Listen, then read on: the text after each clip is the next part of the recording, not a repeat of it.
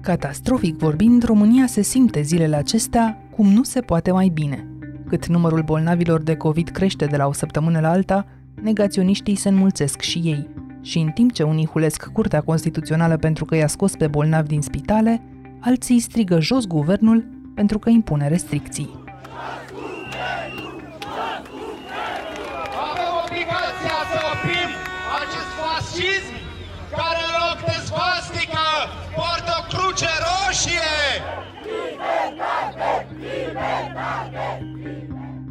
Cine nu manifestează învinuiește pe cei care o fac. Ne unesc nervozitatea, înjurătura și furia. Ce le transmiteți celor care, fiind acolo, sunt unii care nu cred în, în virus? Mă rog, nu Îi cred că așteptăm există. la spitale. Nu e cinic ce spuneți? Da. Democrațiile vin între altele cu avantajul că tensiunile sociale sunt din timp în timp reglate de alegeri. Dar se mai pot oare face alegeri în toamnă în fața estimărilor guvernamentale a peste o mie de cazuri de COVID diagnosticate în fiecare zi în luna august? Pentru a înțelege furtuna socială prin care trecem și efectele ei politice în preajma alegerilor, am survolat România încordată cu sociologul Barbu Mateescu, specializat în sociologie politică la Universitatea din Pennsylvania. Eu sunt Anca Simina și ascultați On The Record, un podcast recorder în care știrea primește o explicație. Barbu Mateescu, e destul să ne uităm în jur, zic eu, ca să identificăm deja fără mari dificultăți, ba oboseală, Da. ba enervare, ba chiar aversiune de statistici. Chiar dezgust când uh, aud uh, oamenii că vorbim din nou poate de COVID. Mhm. Totuși, i-ați obișnuit pe cei care vă urmăresc uh, și cu cifre, și cu detalii foarte precise atunci când vă construiți analizele și vrând nevrând o să recurgem din nou la asta. Ok.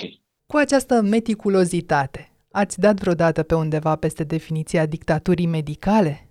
Nu, nu, nu. Chiar nu. E o noutate. Sau a tiraniei sanitare ca regim politic?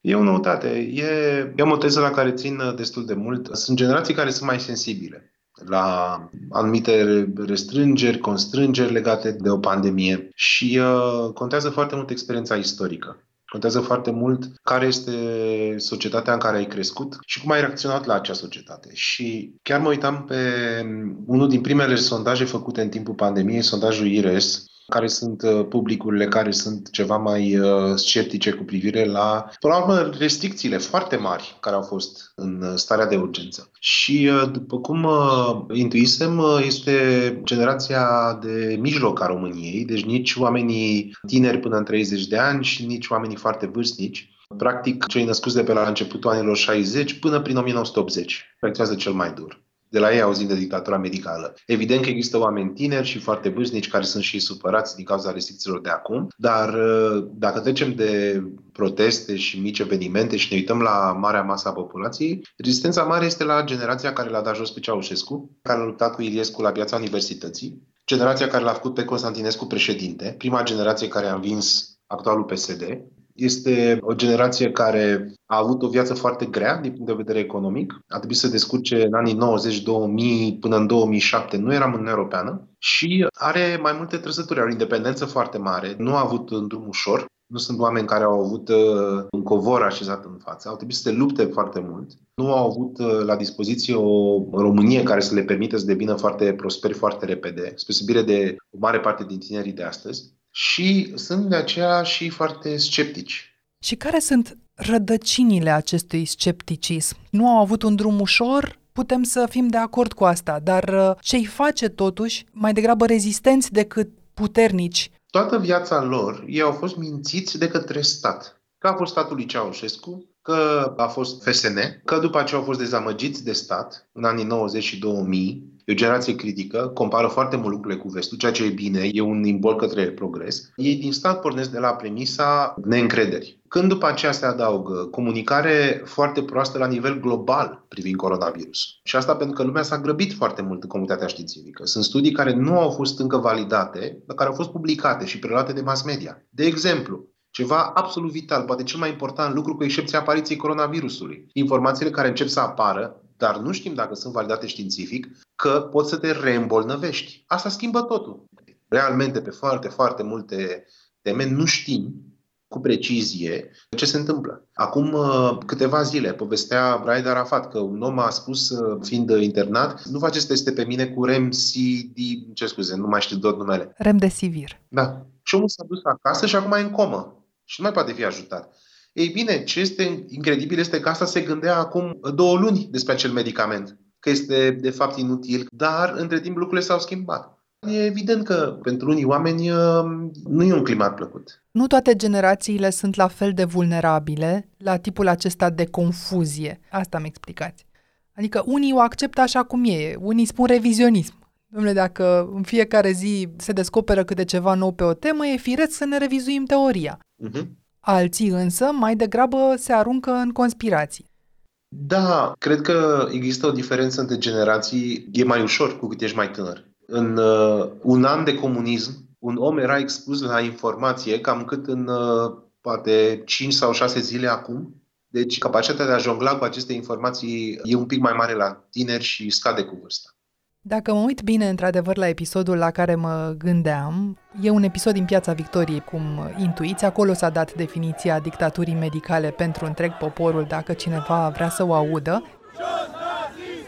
Ea sună cam așa. Asta înseamnă dictatura medicală.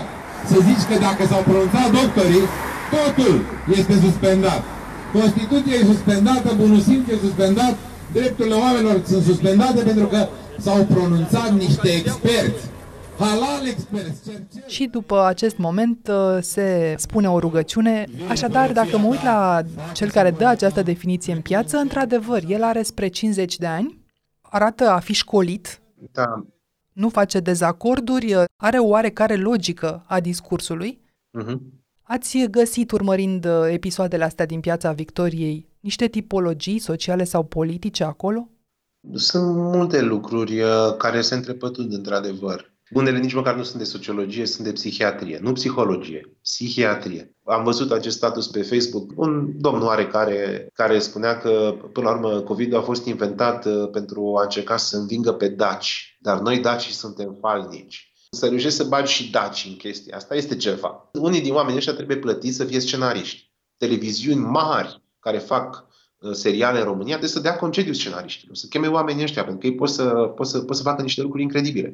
Apropo de vacanța mare și de faptul că și liderul vacanța mare era acolo ca lider al protestului. Da, da. Mi-am câștigat acest drept în 1989, când lângă mine a murit un soldat, lângă mine Mucur Mihescu, care aveam o armă în mână. Asta a asigurat uh, foarte multă credibilitate protestului respectiv. Dar, în același timp, avem oameni pentru care lucrurile se mișcă foarte repede. E importantă rugăciunea și acest filon al uh, credinței care există în foarte multe mișcări uh, în mod ironic, cumva neortodoxe din România, neortodoxe în sensul că sunt atipice, pentru că acolo vorbim și de niște norme care sunt în conflict. Te formezi într-o familie credincioasă, într-o comunitate mai tradițională, vii la oraș, E altă planetă, e altă lume. Șocul ăsta, în alte epoși în istoria României, a dus la apariția legiunii. Dacă vă uitați cine a creat legiunea lui Codreanu, sunt tineri veniți din rural, care erau îngroziți de Bucureștiul parizian, cu case de toleranță, cu corupție și așa mai departe. Evident că nu vorbim de un fenomen atât de mare acum sau atât de, de puternic. Există și acest lucru pe care l-ați sesizat legat de educație, Dunning-Kruger. Nu poți să spui că este conspirația grupului Bilderberg dacă nu ai educația să știi măcar un detaliu despre grupul Bilderberg, măcar să, să ai un sfert de idee de cum să-l pronunți. Sau să-l cauți pe Google.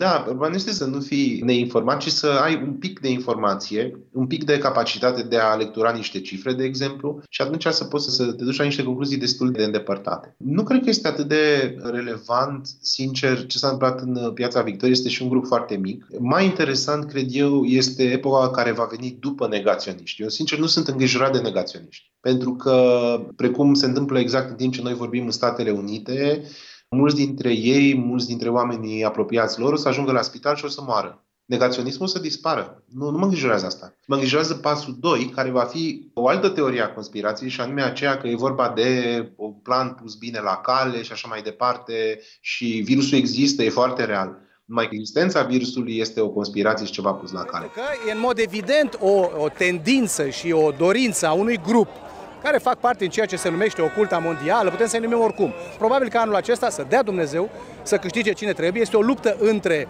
mondialiști, între uh, cei reprezentați de Soros, Bill Gates și suveraniștii. Trump, care, din fericire, a bătut palma și cu Putin, un alt suveranist, și este singura soluție pentru ca această mondializare să nu se întâmple. Va fi o teorie mult mai puternică. Negaționismul o să dispară în mod, mod natural. Sau va deveni marginal în mod natural. S-ar putea să fie deja marginal. Eu am uh, un fel de semn de întrebare care necesită o muncă pe care nu știu cum să o întreprind, n-am monede la dispoziție. Ca ipoteză, foarte multe din conturile care distribuie, care dau uh, cifrele zemoase pentru presă, uite câți oameni au dat like, uite câți oameni au dat share. Foarte multe din acele conturi s-ar putea să nu fie reale. S-ar putea ca negaționiștii să fie mult mai puțini. Gândiți-vă la următorul lucru. În București, la o populație de 2 milioane, au venit 200. În Cluj, în mod faimos, acum câteva zile, la o întâlnire chemată pe Facebook, n-a venit nimeni. Nimeni. La un oraș de, hai să zicem, cu suburbii 400.000 de oameni. Oricât o fi doar în fața calculatorului și protestând de acasă, este totuși un pic bizar. Deci mare atenție la miile de like-uri și de share-uri. Și la greutatea pe care o dăm acestei mișcări vizibile, cel puțin. Da, mare atenție la greșeli care sugerează non-vorbitori de limbă română. Cei 200 sunt reali, mai există probabil oameni reali, dar atenție, putem să jucăm și cartea asta, nega negaționismul. S-ar putea să fie mult umflat. 200 au fost, cred, la protestul din mai, din Piața Victoriei adevărat. Mai multe sute au fost uh, duminica trecută, din ce în ce mai puțini în seriile din timpul uh, săptămânii, dar uh, ca să plecăm de acolo, din Piața Victoriei și să ne ducem spre Parlament, acolo unde sunt legitimați unii dintre, nu știu dacă le-ar spune chiar lideri, lideri. Da, da, da. În uh, Parlament se joacă acum, uh, precum în comunism, sceneta Poporul o cere. Baronii din Moldova, de exemplu, au fost printre cei care au cerut respingerea legii carantinei. Eu nu vreau să mă trezesc în situația în care dumneavoastră sau eu sau familia noastră să fim luați de pe stradă de poliția medicală. Dom'le, nu medicii conduc această țară. Aici cred că e vorba de foarte multă confuzie. Ca să înțelegem situația, e în primul rând o situație parlamentară foarte complicată. Nu există de fapt o majoritate în sensul tradițional. Forța PSD și aliații sări este foarte mare, dar nu ei au guvernul, nu ei au guvernarea. Pe de o parte, PSD a invitat uh, grupuri uh, negaționiste, probabil încercând să își mențină o credibilitate. Oameni din PSD spun că virusul nu există, mă refer aici la Buzatu și Olguța Vasilescu, în timp ce moare tatăl lui Mihai Tudose. Și în timp ce Gabriela Firea testează oarde dacă s-ar putea. Da, nu o trage nimeni niciunul din negaționiștii din PSD de Gabriela Firea de mânecă, că e inutil, se bește banii degeaba. Adică e foarte multă confuzie. Pentru că situația în care se află PSD nu e deloc plăcută. Logica jocului politic spune că trebuie să chestionezi pe cei aflați la putere. Și cum să faci asta cu inteligență, fără să ajungi portretizat de partidul negaționiștilor sau invers, partid prea strâns a lipit de putere, o acuzație foarte mult adusă la adresa președintelui PSD. E un slalom foarte sinuos. Întrebarea era doar dacă, oferindu-le o portavoce acestor oameni de la tribuna Parlamentului, nu cumva o parte dintre parlamentari îngroașă rândurile negaționiștilor în acest moment. Îi încurajează. Eu am iarăși o ipoteză care poate că va fi făcută praf până mâine sau poi mâine. Ca și în Statele Unite, negaționiștii sunt mulți în zonele în care cazurile sunt multe. Dar aceste două aspecte nu se contrazic. Nu e vorba de prostie în sensul că oamenii au în jurul lor sau în comunitatea lor cazuri și uh, le neagă în ciuda evidenței. Mai degrabă e vorba despre faptul că acele cazuri numeroase sunt efectul negaționismului oameni care spun, cum am văzut în Statele Unite, din fericire România și în Europa nu, sunt semne pe ușile, erau, pe ușile și ferestrele magazinelor. Să nu îndrăzniți să veniți cu mască. Acest magazin aparține unui patron care crede în libertatea americanilor și așa mai departe, și în drepturile constituționale. This is America! This is America! This is the United we are not a communist This is not communist China! It's wrong! It's wrong! You want to call me selfish for not wearing a mask? I want to say to you, yes, all the Rachel, people calling me selfish, you're the one who's trying to yeah. force me a medical procedure so they you did. can feel more safe. Și asta a dus la explozia terifiantă de cazuri din Florida, care ieri alaltări era, dacă ar fi fost o țară, ar fi fost a treia. Și acum în Texas, în Florida și în toate zonele lovite foarte mult de, de pandemie, se renunță la negaționism. Negaționismii se convertesc, din nefericire, unii chiar uh, pe patul de spital. Un medic povestea zilele trecute într-un uh, reportaj recorder că îi privește pe negaționiști așa cum se uita acum aproape 40 de ani la cei care spuneau securitatea nu există pentru că nu, eu nu știu pe nimeni pe care să-l fi luat securitatea și să-l bage în vreun beci. Uh-huh. Și mi-a amintit chestia asta de curentul pe care îl numeați acum vreo 2 ani după protestele din uh, Piața Victoriei, cele de după Ordonanța 13, CRIB, comunismul uh, rural-industrial balcanic, îi spuneați atunci. Da, da, da ar fi negaționiștii invizibili de azi, oamenii pe care i-a lovit serios criza economică venită odată cu pandemia. Ar fi ei partea acestui curent conservator sau ar putea deveni? Comportamentul în pandemii este diferit de cel usual. Un prieten recent făcea referire pe Facebook la un jurnal al lui Daniel Defoe despre o pandemie în Londra. Același lucru. Se nega boala, oameni se îmbolnăveau, erau fluctuații foarte mari în, în emoția publică. Cred că sunt foarte multe variabile și vorbim mult prea puțin despre pagubele economice provocate de pandemie, foarte mult despre negaționiști. Și sunt, sunt sute de mii de oameni care ezită acum între Occident, între a mai rămâne acasă într-un orășel fără o viață economică foarte mare. Sunt niște legături economice care s-au frânt. Eu sunt în uh, Cluj-Napoca, este un oraș universitar.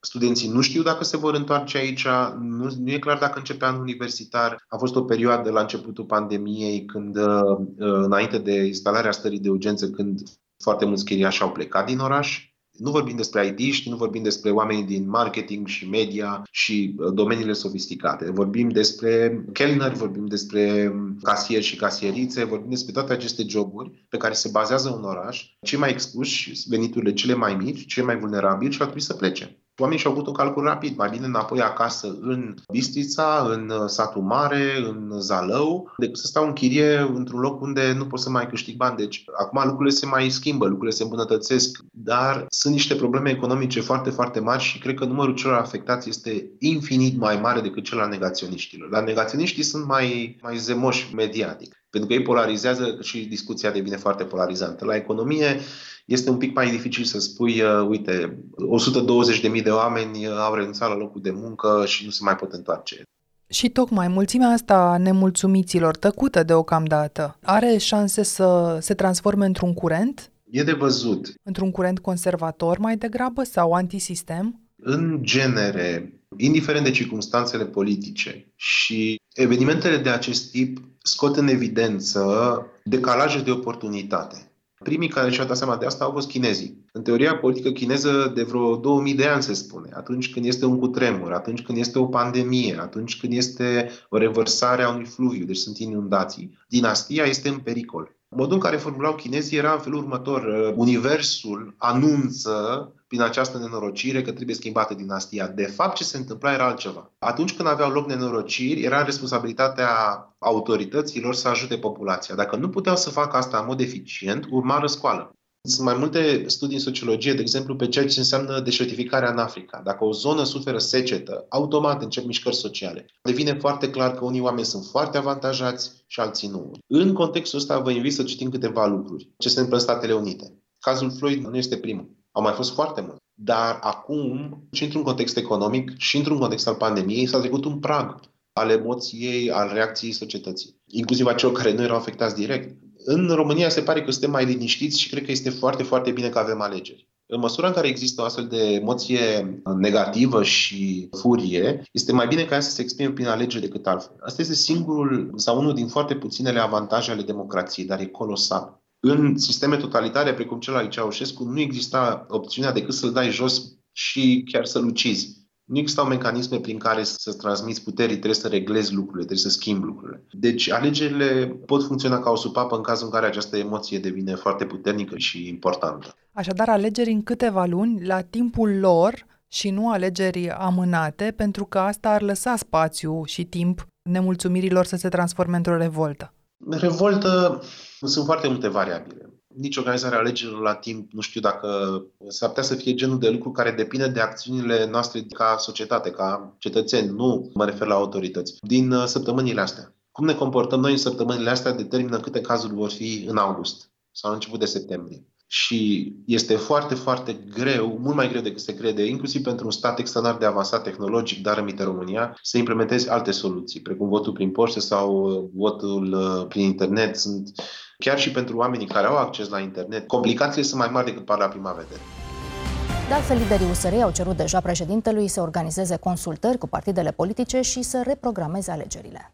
Acum am trăit și vom vedea. La alegerile locale, oricum, primarii în funcție au un bonus uh, și, de asemenea, PNL și PSD au un bonus față de alte partide politice în majoritatea locurilor. În contextul unei, unei campanii uh, unde nu se va putea comunica foarte abrupt, unde contactul candidaților cu cetățenii va fi destul de redus, s-ar putea să fie niște alegeri locale uluitor de anoste. Evident, nu peste tot. Pe de altă parte, suntem într-un moment foarte interesant pentru că, după cum acum o lună nu ne-am fi imaginat că o să fie o creștere a cazurilor, nu avem nici cum să știm ce va fi în uh, septembrie sau în uh, final de august și cum asta va schimba uh, opțiunile politice. Deci e un moment cu foarte multă fragilitate pentru scena politică. Dar nu la locale unde lucrurile par așezate deja, oricât de mult ar întârzia momentul alegerilor, nu? Într-adevăr, evident sunt scrutine foarte importante și care unde va fi o luptă mare, la București, probabil și la Timișoara, dar uh, pentru cine a pariat că în 2020 o să afle lumea cine sunt, povestea asta cu covid a fost o surpriză extraordinar de neplăcută. Într-o campanie sau în vederea câștigării unor alegeri, poți să faci rost cam de orice. Poți să faci rost de voluntari, poți să faci rost de topuri de hârtie, de un autobuz, de bani, într-un fel sau altul. Poți să faci rost de tot, cu excepția unui singur lucru. Nu poți să faci rost de timp. Timpul se scurge, că vrei, că nu vrei. Că ai miliarde de euro pregătite pentru campanie sau 10.000 de lei, că ești într-o comună sau într-un oraș mare, timpul se scurge. Și este cea mai importantă monedă a unei campanii electorale. Din punctul ăsta de vedere, vom avea la alegerile locale o situație destul de nefericită. Alegerile parlamentare însă vor fi ceva mai apropiate de ceea ce trebuie să fie dar ele vor fi marcate și de foarte multă incertitudine. Noi nu știm dacă cumva în martie o să existe, de exemplu, un vaccin funcțional sau dacă COVID-ul este într-adevăr ceva ce va deveni recurent. Și de aceea va fi și foarte greu pentru partide, va fi o dilemă interesantă cum vor decide partidele să vorbească despre viitor. E complicat, e o dilemă complicată. Atunci vă propun să ne uităm un pic mai atent la parlamentare. Uh-huh. Par să câștige iar populiștii teren în România, apropo de subiectul COVID. Mă uitam la liderii PSD, Pro-România și ALDE. În mintea mea, cel puțin, uh, negaționistul era omul acela care refuza să vadă adevărul istoric despre Holocaust, de pildă. Mi-aș fi închipui foarte greu PSD-ul având de câștigat de pe urma conservatorismului de tipul ăsta. Și totuși... La PSD, partidul e fracturat. Pe de o parte vorbim despre negaționiști, pe de altă parte, vorbim despre o altă latură care încearcă să se poziționeze împotriva guvernului, pentru că ei văd în sondaje că Pro-România mănâncă din PSD. Legat acum de negaționiști, iarăși revin la sondajul IRES uh, făcut în luna martie, exista o, o corelație foarte puternică între intenția de vot și atitudinea privind restricțiile de atunci, care, apropo, mi se par mult mai dure decât cele de acum, dar nu erau proteste. Și nu cred că lumea avea de poftă să protesteze și nu putea. Mai că negaționiștii erau speriați. Cred că foarte mulți din negaționiști de acum sunt oameni care s-au îngrijorat cel mai rău în acele săptămâni. Dar uh, revenind la tema inițială, exista un scepticism mai mare în rândul votanților PSD apropo de restricții, era o susținere imensă în rândul votanților PNL și USR+. E de văzut în ce măsură PSD va să vorbească pe toate vocile astea, încercând să, să atragă din foarte multe locuri. Sunt în zgomotul de acum semnele că ar putea apărea un uh, partid nou, chiar și fără ideologie sau cu lideri din rândul influențărilor, în următorul an în România? După alegeri, până la alegeri se pare că nu e timp. Dacă alegerile vor fi amânate, poate că e timp să se facă ceva, dar uh, e complicat. Până acum câțiva ani aș fi spus că este incredibil de dificil pentru că trăim într-o țară de aproximativ 240 de kilometri pătrați, care datorită infrastructurii pare să aibă 2,4 milioane de kilometri pătrați. Eu ajung de la, de la Cluj, să știți, în municipiul Giurgiu, în la fel de mult timp cât ajung cu avionul din Cluj în Singapore. Deci, până acum câțiva ani aș fi zis, e foarte greu să construiești ceva. Cu Facebook-ul lucrurile se pot mișca ceva mai repede, dar sunt multe mecanisme care țin de identitate, care țin de raportare la scena politică, care nu sunt foarte ușor de gârmit cu un lider scos uh, sau apărut. Un astfel de lider trebuie să apară, hai zicem așa, acum un an, doi, ca să poată să prindă acest uh, ciclu electoral. Hai să nu uităm că Trump a avut 30 de ani de branding drept un om de afaceri de mare succes, gazdă a show-urilor TV, el n-a apărut așa pe nepusă masă. Boris Johnson, Farage, Adolf Hitler, Victor Orban sunt oameni care au acționat ani și ani într-un anume sens pentru a putea să obțină susținerea populației. Vadim Tudor în 2000. Nu mai poate fi condusă decât cu mitraliera ca să ajungă la momentul 2000, a tras la căruță câțiva ani înainte, într-o zonă obscură. Au furat eh, până n-au mai putut, la patru mâini, ca într-un concert de Rahmaninov. Au da, furat... și exact ca și la Hitler a trecut printr-un deceniu de eșecuri electorale și de performanțe electorale foarte slabe. E foarte greu să apeși pe buton să-ți apară un lider credibil, chiar și în epoca actuală, deci cu, cu prudență, aș zice. Dar din ce se vede până acum? Pare că schimbă COVID-ul opțiunile de vot sau doar le întărește pe cele existente? Hai să vedem cine poate să voteze.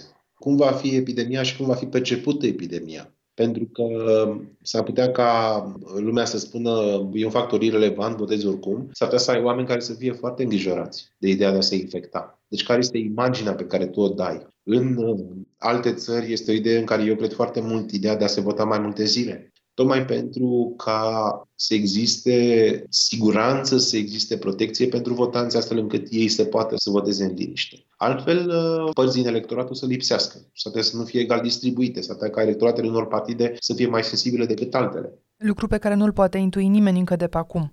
E o poveste care, care încă se scrie, povestea modului în care COVID-ul va avea impact asupra legilor din România. Și dacă ne uităm exact la generația aceea sensibilă de care povesteați la început, aceea este o generație relativ mobilizată la fiecare rundă electorală. Da. E prea puțin probabil să lipsească acea generație. Dacă devine dominantă, se schimbă distribuirea proporțională a mandatelor de acum în mod semnificativ? Se poate produce această schimbare? E interesant. Este o generație care a fost în genere mai degrabă sceptică cu privire la PSD, dar sceptică și cu privire la Băsescu după măsurile de austeritate. Nu sunt uh, public activ al unui partid. Mi se pare deocamdată și în contextul COVID o generație nervoasă, foarte surescitată. Reflexul de a vota împotriva puterii va fi consistent. Dar e de văzut pentru că dacă vrei să pedepsești cumva guvernarea prin votul tău, opțiunile sunt foarte numeroase și foarte diferite. PSD, USR și Ponta sunt lumi diferite. Cu cât PSD-ul devine mai peremist, cu atât uh, Ponta se reliefează mai puternic. Cel ar fi nenorocit pe Ponta și l-ar putea nenoroci în continuare ar fi un PSD în stilul lui Joană sau, uh, nu știu, anumite componente din epoca Adrian Năstase. Deci un PSD întors cu fața spre Europa. Acum PSD întors cu fundul spre Europa.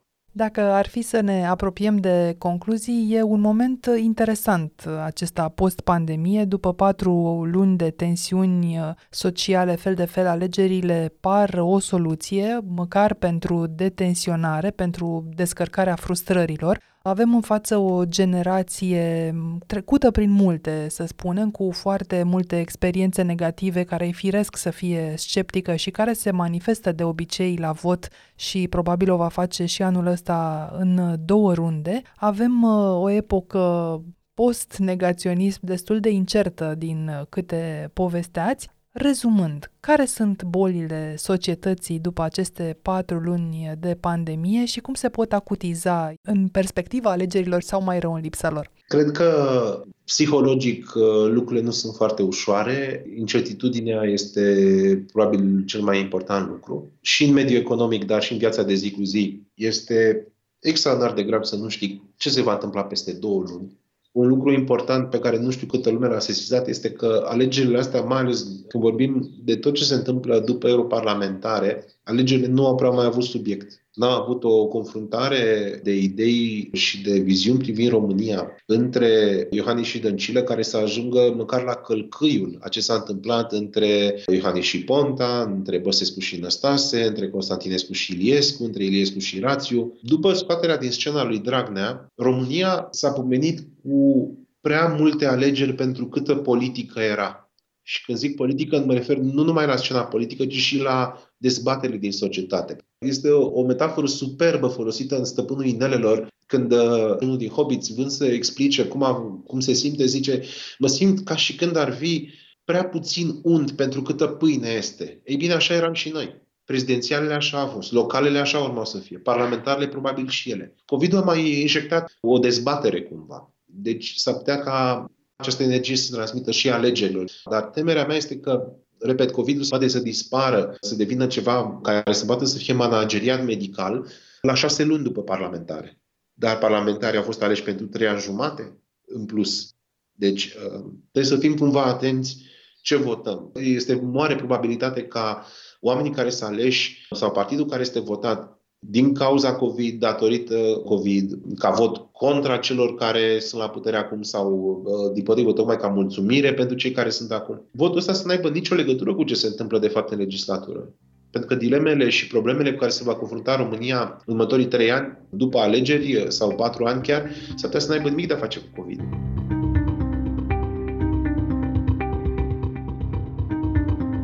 Ați ascultat On The Record, un podcast săptămânal produs de Recorder și susținut de Banca Transilvania. Ne găsiți pe Apple Podcasts, pe Spotify ori pe orice aplicație de podcast pe care o folosiți. Vă recomandăm să ascultați și podcastul BT Talks, disponibil pe bancatransilvania.ro podcast. Eu sunt Anca Simina, ne reauzim vineri.